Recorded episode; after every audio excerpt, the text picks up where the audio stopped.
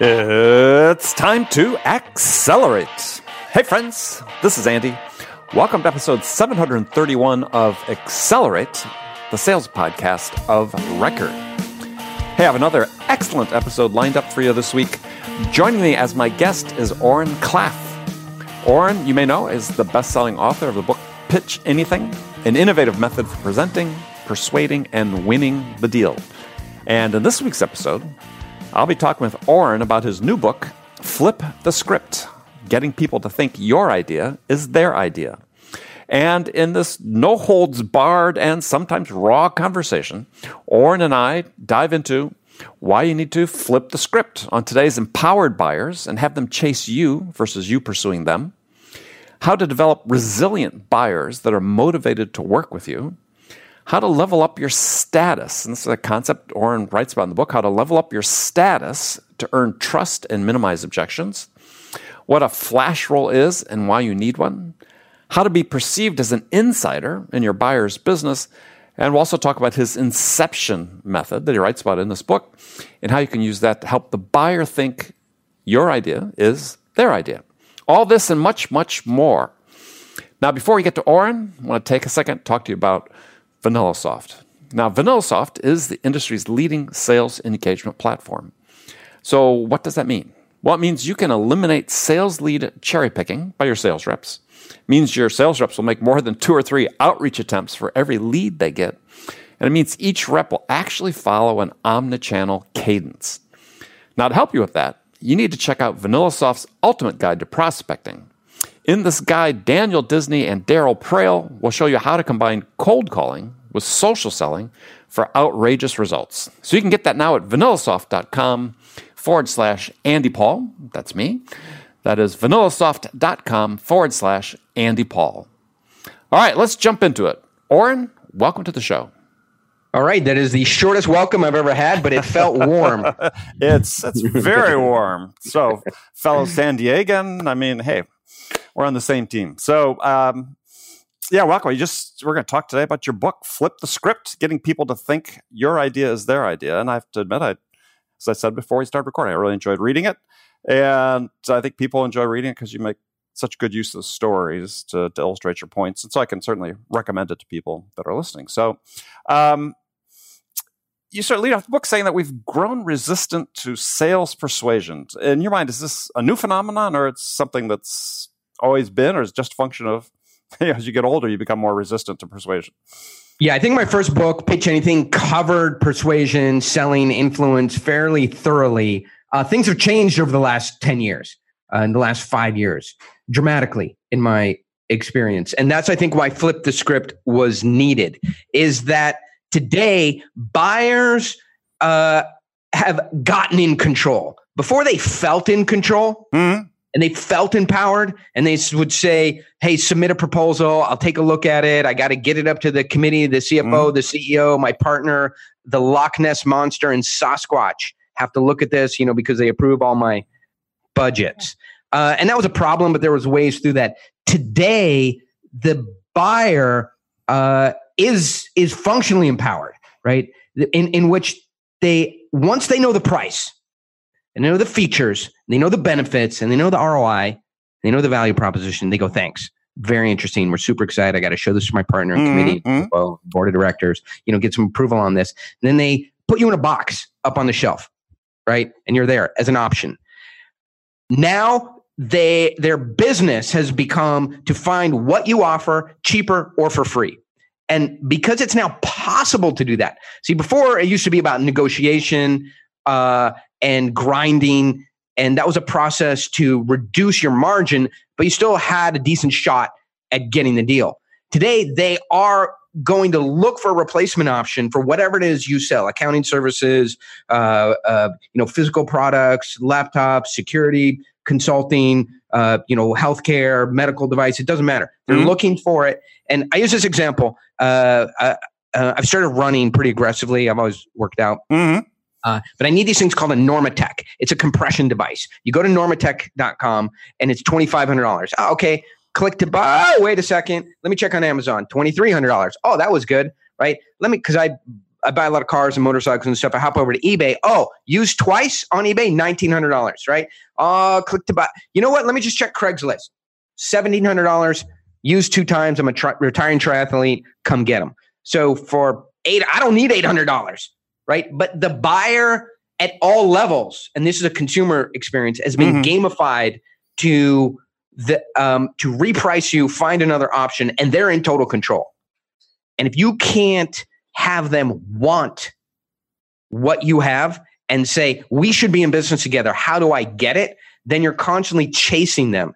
And so this sense of sending an email, going checking in, status, uh, update, and and making a pitch or a sale proposal, sending over a proposal, and then trying to get win that business it does happen. People do win business. We're an $18 trillion economy, mm-hmm. right? However, the it's taking the margin mm-hmm. out of the business. That's where we are today is uh, low conversion and near marginless business. And that's why flip the script was needed. And so you find that as prevalent in B2B as in B2C? Uh, it's extremely prevalent. Uh, I, I, give you an image, you know, because there are stories in the book. Uh, you, you watch Raiders of the Lost Ark? Mm. So in the end, the lost ark, the ark of the covenant, has the ability to save mankind and humanity and make the world a better place for all peoples of the earth. And the US government puts it in a crate in a warehouse next to 10,000 other crates exactly the same. That's what B2B buyers do to you. They put you in a box up on the shelf and say, if I need it, I'll take it down.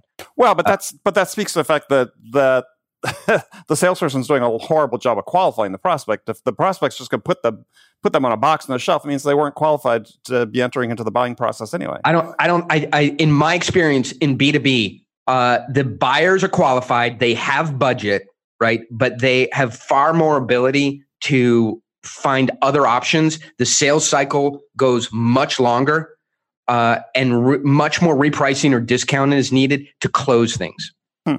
Yeah, actually, I, I find that's certainly true in some cases. But again, I think the issue is more there's a failure to qualify on the part of the rep is that oftentimes I'm a huge believer, and I've certainly experienced this in my career. Is you know Herbert Simon wrote about the difference between satisficers and maximizers, and certainly the maximizers, yeah, they personify what you were talking about, right? We're going to look at every option that we can to make sure we get the absolute best deal.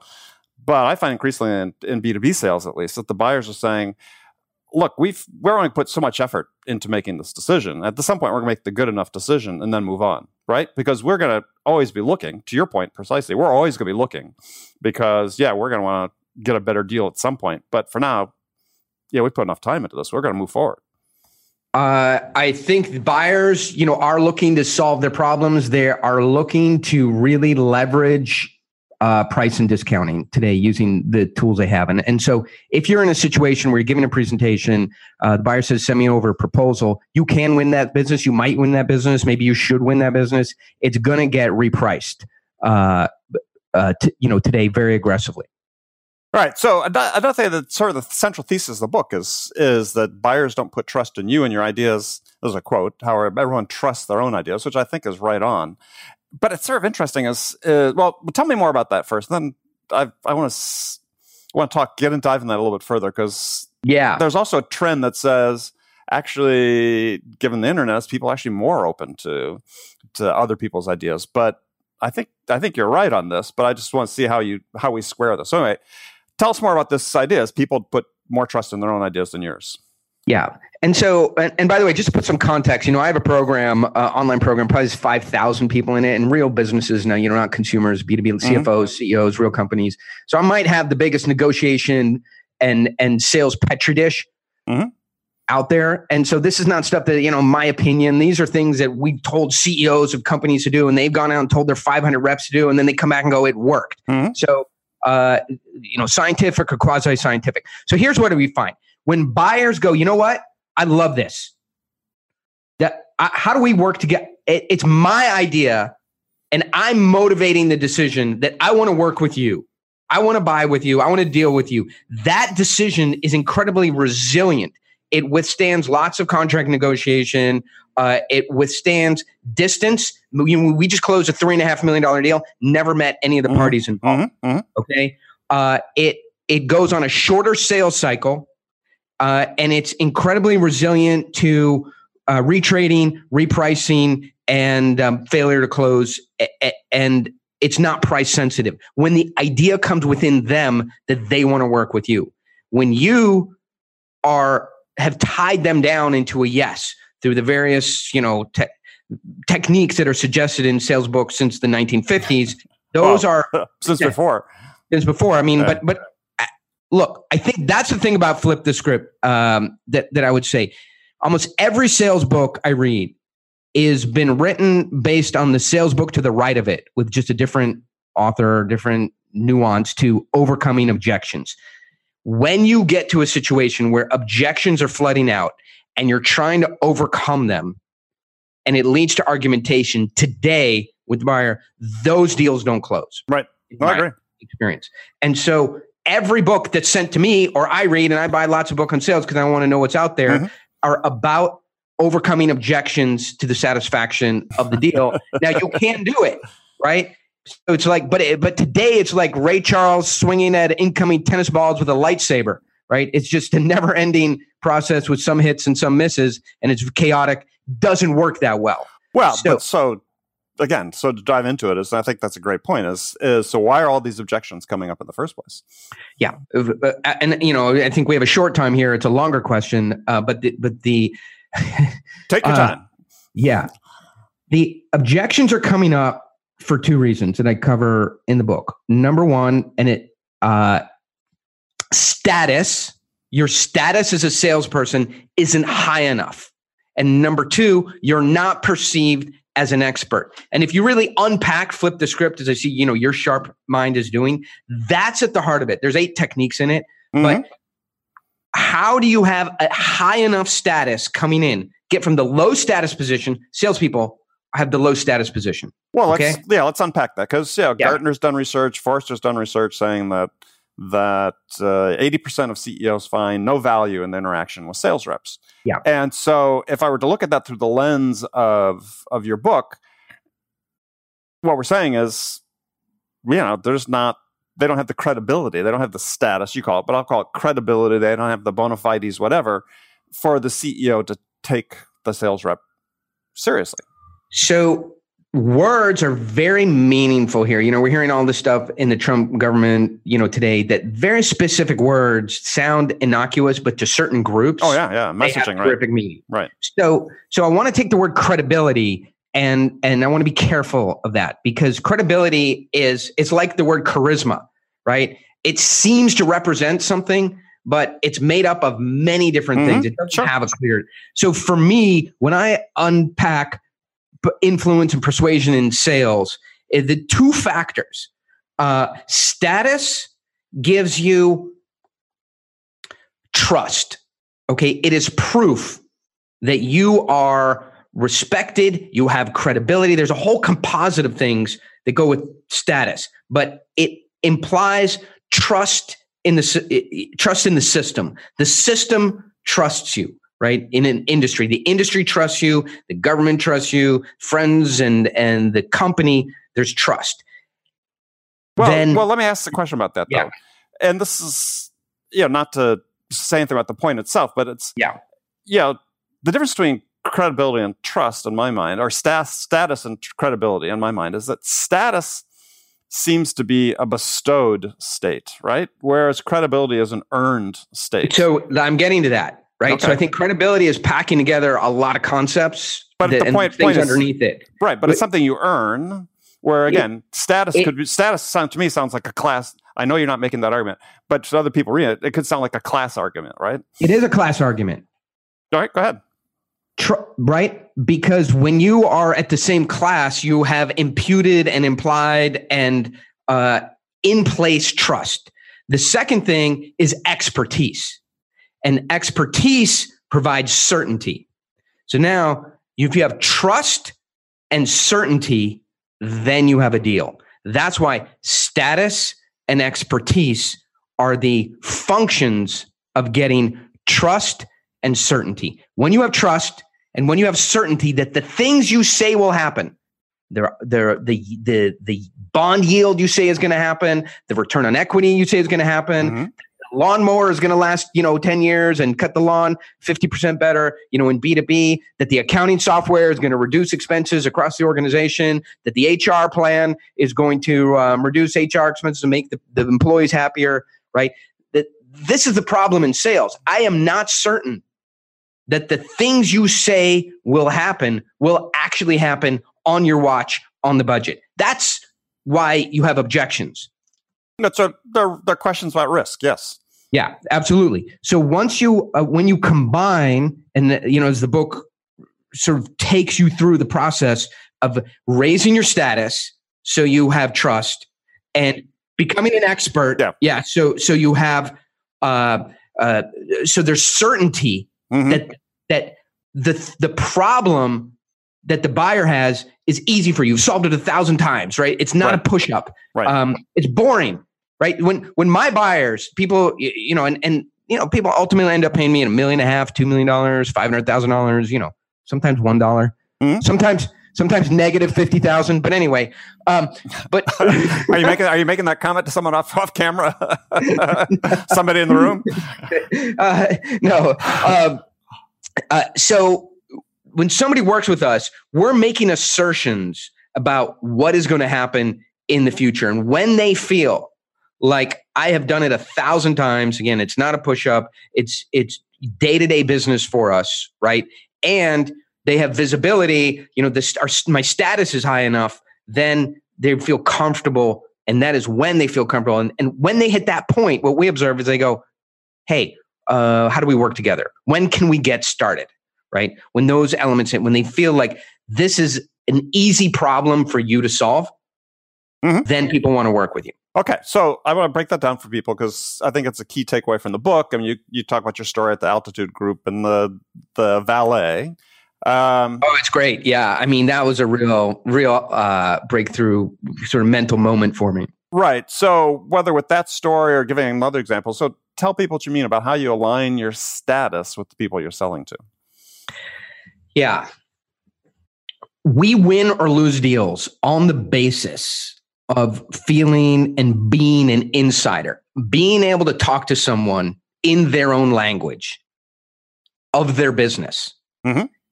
And, and this is really relevant for folks who sell B2B uh, horizontally. So insurance, financial services. You know, if you sell, um, you know, tr- truck repair equipment to the trucking industry, you know, you're going to have this insider knowledge Mhm. and going to believe you're an insider. It's not that big of a problem. But most of us sell to companies that um, uh, we're not in specifically in their business. Uh, and and so and that and that when a semiconductor company comes in, Mhm. we have to be able to communicate to them that that we're an insider and we're at their level in their industry. If we don't, we don't win the account. So being uh, respected in the industry, known in the industry, knowing the language that people in that business talk to each other in is the easiest way that we found to immediately ra- raise your credibility, raise your status, raise the awareness that you're an insider. And it's incredible. And without that, people perceive you as an outsider and uh, they're, they're constantly skeptical of the things that you are, are promising to do. And does that, and this is an interesting point because there's a, a broad divide in B2B sales between people who think that sellers need to be specialists versus more generalists. And I think you're making the argument that people need to have some specialized knowledge, certainly in the industry they serve, if they want to get the status alignment. I think if you read the chapter, you'll see you you almost don't need, you know, if you're working with semiconductor, if you're working with trucking, if you're working, you know, with a, SaaS company or accounting software or consulting or government, you can't be up to speed completely on what they're doing in their product set and their product mix, right? But until they hear you talk in their language, they know that you speak at some level their language, Mm. they're uncomfortable with you. That is just a basic function of of selling. Um, and and you know that's what that whole chapter is, is for is how to get uh, alignment with someone that you speak their business language. Okay. Um, and so you go on and talk. One of the key things you talk about in your book is this idea of inception, uh, which I think you took from the, the movie of the same name. Yeah, well, um, we gave credit. We gave credit to the movie. That's right. Yeah. So, and I, I loved your analogy you're using about uh, watching crime procedurals on TV. So, yeah. so tell pe- tell people, you know, what what Inception is, and take them through this analogy because I think it's a good way for well, for think, sellers sellers to think about the concept. I think it is. Uh, and, and normally I don't like to read people the book, but you bring up a good point that's worth discussing. So when you're watching Criminal Minds or those style of shows, Law right? and Order or whatever, right? Law and Order, right? You get to a point at 41 minutes, 39 minutes, 38 minutes, 42 minutes. I don't know what it is, right? Where you go, I, I know who did it. The third, right? the third commercial, right? Right. You have outsmarted the writers, the actors, the real life situation that it's based on, your the other people sitting in the room, and all of Hollywood. You, you did it in your own little mind. That's incredible. What we don't realize, and, and my wife always arrives at this point where she knows who did it. And mm-hmm. it's the proudest point. And uh, you know, I don't I don't take it away from her in, in any way, knowing what's really going on. You are meant to discover that because it makes you feel good and proud and it raises your you know endorphins and your chemistry and and and and that's why you sit down and watch those shows over and over again because they make you feel good that you've deduced ahead of everybody else and is, and you've solved the equation that nobody else has solved. And you're meant to feel that way. It's written so you do feel that way. Yeah it's the, the, the hero's journey. Uh, you're you're telling the story for you yes. You know, I, I, I try to stay. You know, the, I don't think you can find the word hero in any of my books because that you know this hero's journey metaphor i think really for for day to day you know for academics and sales as we are it's you know you kind of story brand and you know all the hero's journey and i'm as familiar with this stuff as anywhere but it is a difficult to apply to day to day selling for executives and people just need to go out and sell stuff and think about the hero's journey. Am I the village idiot? Am I the walking down the woods and then a monster appears and I find the wizard and the wizard takes me to the cave and in the cave I change myself and then I come out and then I it, it is the change within myself that's interesting for readers. I can't follow it. Oh, I so agree. I don't I don't deal with the hero's journey. Well, I was referring, I was referring to it a little di- differently. Is the okay. sense that when they write when they're writing those procedurals is they're bringing you in. You're you are the hero of that story. You are that detective. That's why you watch it because you are identifying with that detective. You identify that's the reason plato talked about storytelling 3500 years ago. I don't disagree but yeah. for my p mind and the p mind of the uh you know executives that i work with at at you know companies it's it's hard to internalize you know the hero's journey. But what is easy to understand is that you come to the conclusion and uh the, and and the the the that moment bubbles up. There's no logic process. It just it just bubbles up within you and you go aha! And you reach an aha moment where you just know what happened. You don't go the maid and the policeman and the blood drop and the genetic test and the letter and the may you know the uh the the taxi driver, none of that. You don't follow that logic from you just go, aha, I know what happened here. And that's what we try and create and do successfully create in sales, where the buyer goes, I don't know what's going on with me. I don't have a logical connection here. This isn't about pricing. This is about ROI. It's not about value proposition. It's not about delivery timeline or discounting or margin. I just know these guys are right for me to work with. Guys, forget about all this. Let's get started. And and you know, the proof is we've just seen hundreds of times. I mean, we had a deal we signed, and the uh, a venture group who is classically the most buttoned up, lawyered up, difficult to work with kind of organizations wired $6.1 million to our account without signed documentation. And that is a real anomaly. And but and and and I thought it was an anomaly, but we do this over and over again where the buyer just goes, you know what? You're right for us. Mm-hmm. Let's forget all other processes and charge forward. There's no other solution for us. We love you. And in fact, you know, if you want to, and, and I really appreciate this this show. This is a very uh, uh, interesting show for me to be in. I could do this for hours because most people go, "Why did you write the book? What is what is sales?" And but I'm not arguing with you or yelling at you. I'm yelling for you. Oh no, I I, I enjoy this. This is why I do this.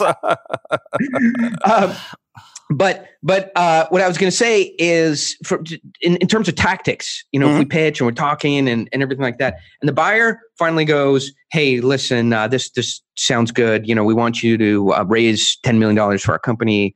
Um, so so why don't we get started?" I will say no. What is that? What did you just say to me? Like that makes no sense. Do you mm-hmm. know how hard it is to raise ten million dollars? Unless you could say, "Oren, I love you," or whatever your ability to say is.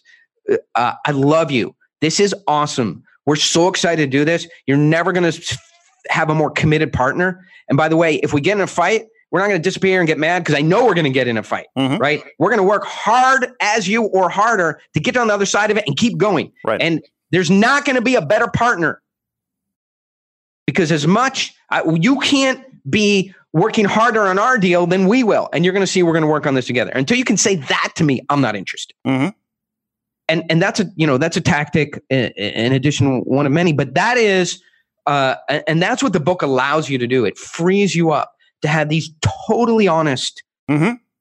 conversations which are listen as much as you're evaluating us and you want to see what we can do uh, you know can we produce the roi what, what is our track record? Um, what is our capability? Have we done this before? Are we familiar with it? Can we do it in your industry? As much as you're evaluating us we're also evaluating you. And that's the time we have to spend together today.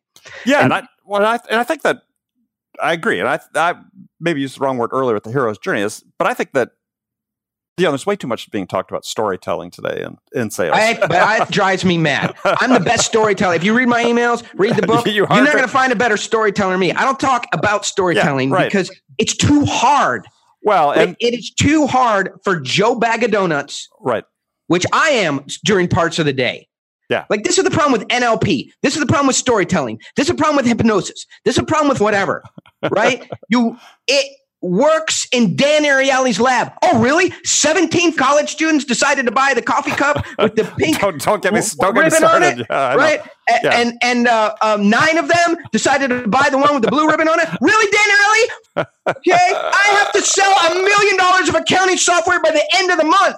So yeah. So this is like we actually do this. So so at parts of the day, I am Joe Bag of Donuts sales guy. What can I actually do when there's a guy in my conference room who's making a decision on a million dollar account?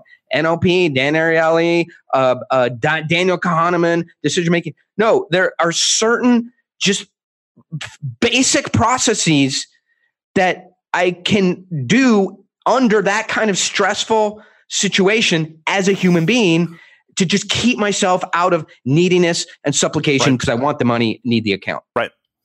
And the point I was getting to with storytelling is that. Oh, yeah. is, yes. So, is so that I can start the rant again because you're triggering me. You're, this is great. You know, is, um, uh, you you would not be a good uh, marriage counselor. You trigger people. Is that yeah? And part of the reason I like I like the book is it aligns so much with what what I believe is what what goes on is I think there's only one story you tell in sales, yeah. and that is the buyer's story. Yeah. And so through the whole thing, you talk about inception and making your ideas yeah. their ideas and so on, yeah. and leaving clues. You're building their story. That's all they they want to know what it's going to be like when they do business with you and what they're going to get out of it at the end of the day, what it's going to mean for them personally, what's going to mean for their business. And that's that's all they want to know in order to make a decision. And yeah, yeah, we have people write books about well, there's you know ten stories you need to be able to tell. And to your point, salespeople can hardly remember one, right? I mean, and to your, you the heat of the moment, you're not going to be pulling out story number eight to tell somebody. Listen, listen. Yeah, my my you know my parents are from South Africa. I don't know if you know South Africans, but they just have this incredibly rich story. They've got this accent and this storytelling culture. And my mom was a uh, has a degree in drama. Mm-hmm. She's a clinical psychologist, right? I grew up in that household, uh, in an academic household, and we love stories. And and I, you know, I eventually became a writer. I am a, you know, one of the preeminent. Read the book, storytellers in our culture. It's hard, right? Uh, and, and and it's it's 30, 40 years in the making.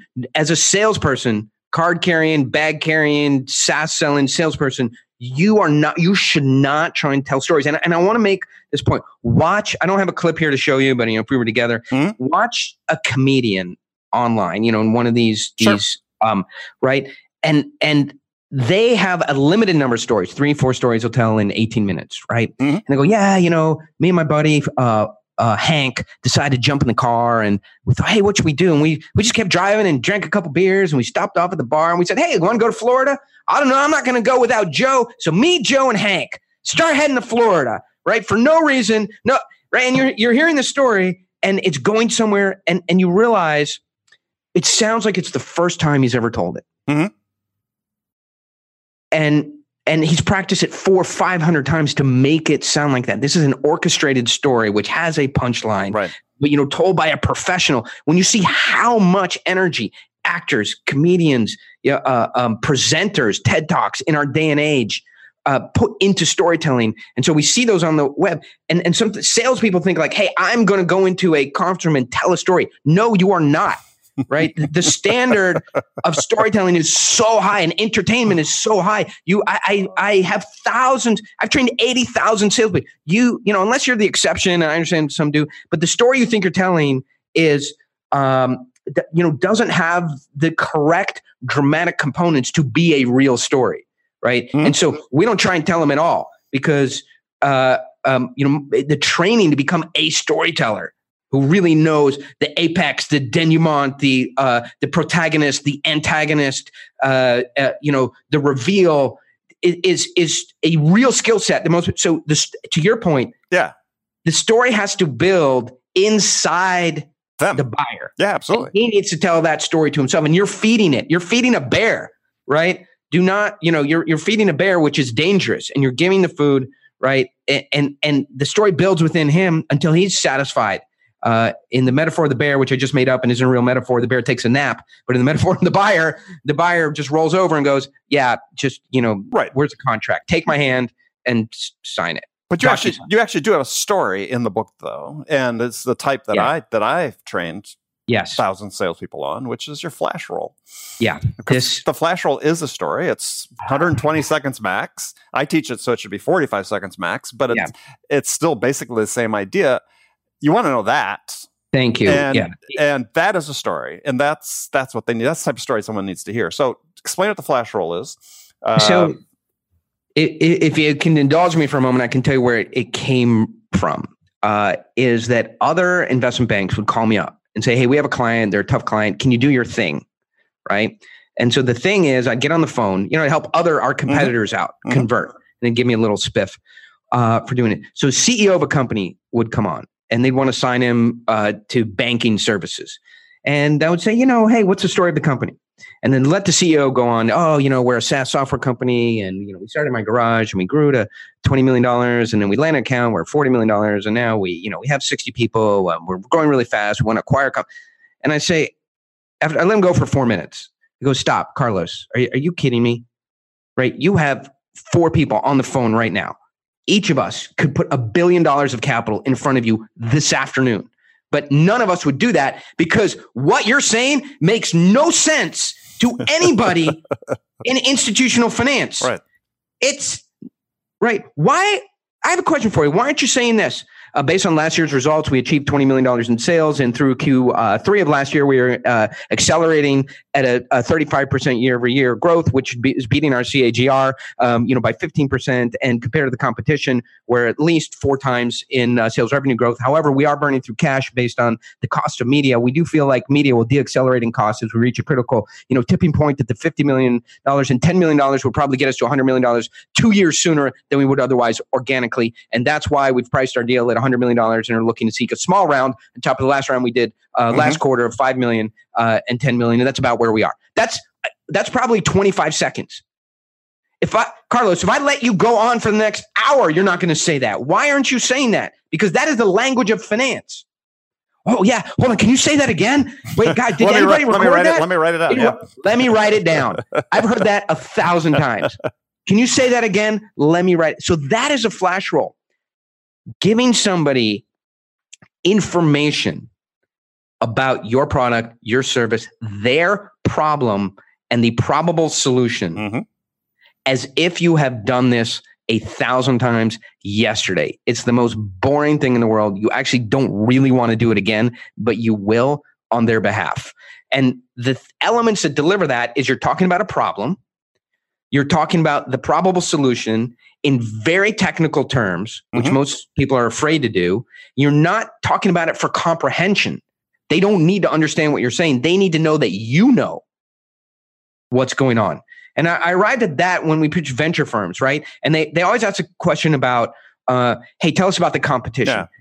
That is, this is a 20 minute meeting. Mhm. That is a two hour conversation. It's not possible to do it. So they're not actually asking you to waste, you know, 10 minutes of a 20 minute meeting on the competition. They just want to know that you know where every single competitor is, and there are two nine year olds in their mom's basement in Sweden doing the same thing tomorrow, Mhm. right? And putting you out of business. That's all they want to know. And and as fast as possible. So it's just putting uh, as rapidly as possible at a pace that is two or three times faster than anybody could be making it up in very technical terms to put your knowledge in context that you know this better than anybody else. I can give you an example. You know, if that's not enough, I can give you an example. Um, but but um, I don't know. Should we explore it further? You Well, want to give no, I one of think- your flash rolls? no, yeah, I, tell me I what think. I think I think people need to go read the book.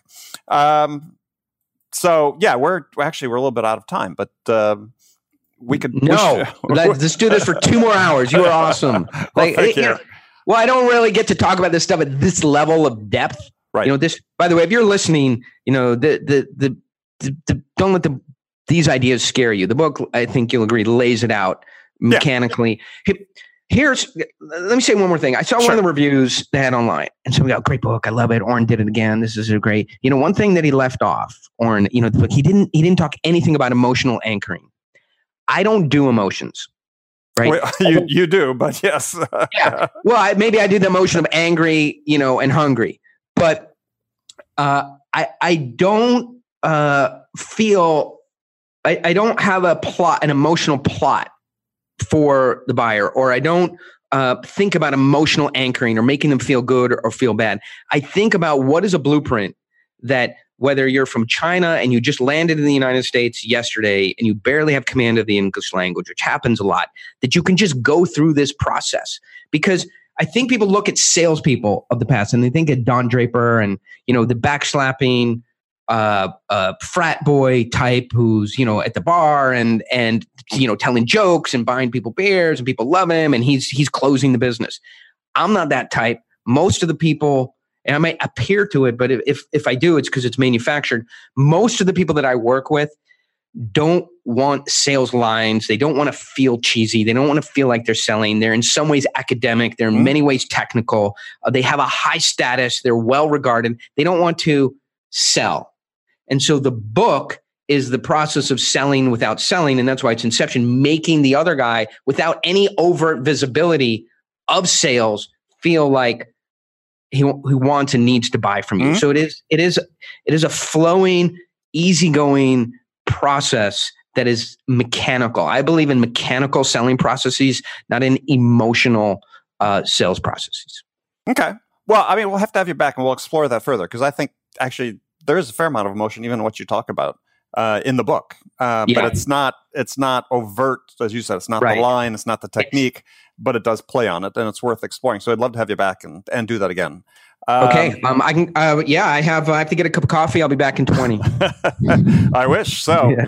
Well, we got to talk about humor. We got to talk about use of humor. We got to talk about deal size. We got to talk about deal control. We got to talk about perform- performance versus information. There's a lot to discuss. performance versus productivity. I'd love to get into that with you. So, um, yeah, we'll get together on San Diego sometime too. So, Okay, please come by. Yeah. Are I you? Uh, uh, what What are your hobbies? You got the kids are grown now. So what are you doing?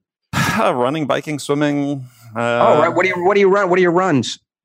Uh, well, so we're downtown. So I know this is exciting for people listening, uh, but uh, if uh, they got to this point, they don't care. well, I run along the waterfront in San Diego, and here at Central Park in, in New York. Yeah. Uh, my bikes are in San Diego, so we do Point Loma and Fiesta Island, all those rides. Uh, Yeah. easily accessible. So, and people in San Diego, if you're members, you're coming to San Diego. If I'm there, bring your bike. We'll go for a run. We'll go for a ride. Away we go. Yeah. All right. Well, Oren, thank you very much for joining us, and we'll look forward to talking again shortly. Okay.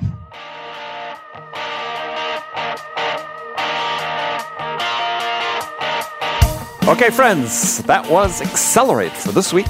First of all, as always, I want to thank you for joining me. And I want to thank my guest, Oren Klaff. Be sure to join me again next week right here as my guest will be Steve Farber. Steve is a renowned speaker and best selling author. His latest book, titled Love is Just Damn Good Business. Do what you love in the service of people who love what you do. And you know, people who are great at what they do love their company, love their team, love their customers. And next week, Steve and I will talk about the impact of translating that love into action in your work and how it produces measurable results for you. So be sure to join us then. And before you go, don't forget to check out The Sales House. The Sales House is my growth training platform for B2B sellers just like you. If you're a seller who's reached limits of what the science of selling can do for you, and you're interested in learning about the art of winning, then join the Sales House. Learn how to master the human element of selling that will enable you to crush your numbers. So for more information, visit thesaleshouse.com. That is thesaleshouse.com. And look forward to seeing you there. So thanks again for joining me. Until next week, I'm your host, Andy Paul. Good selling, everyone.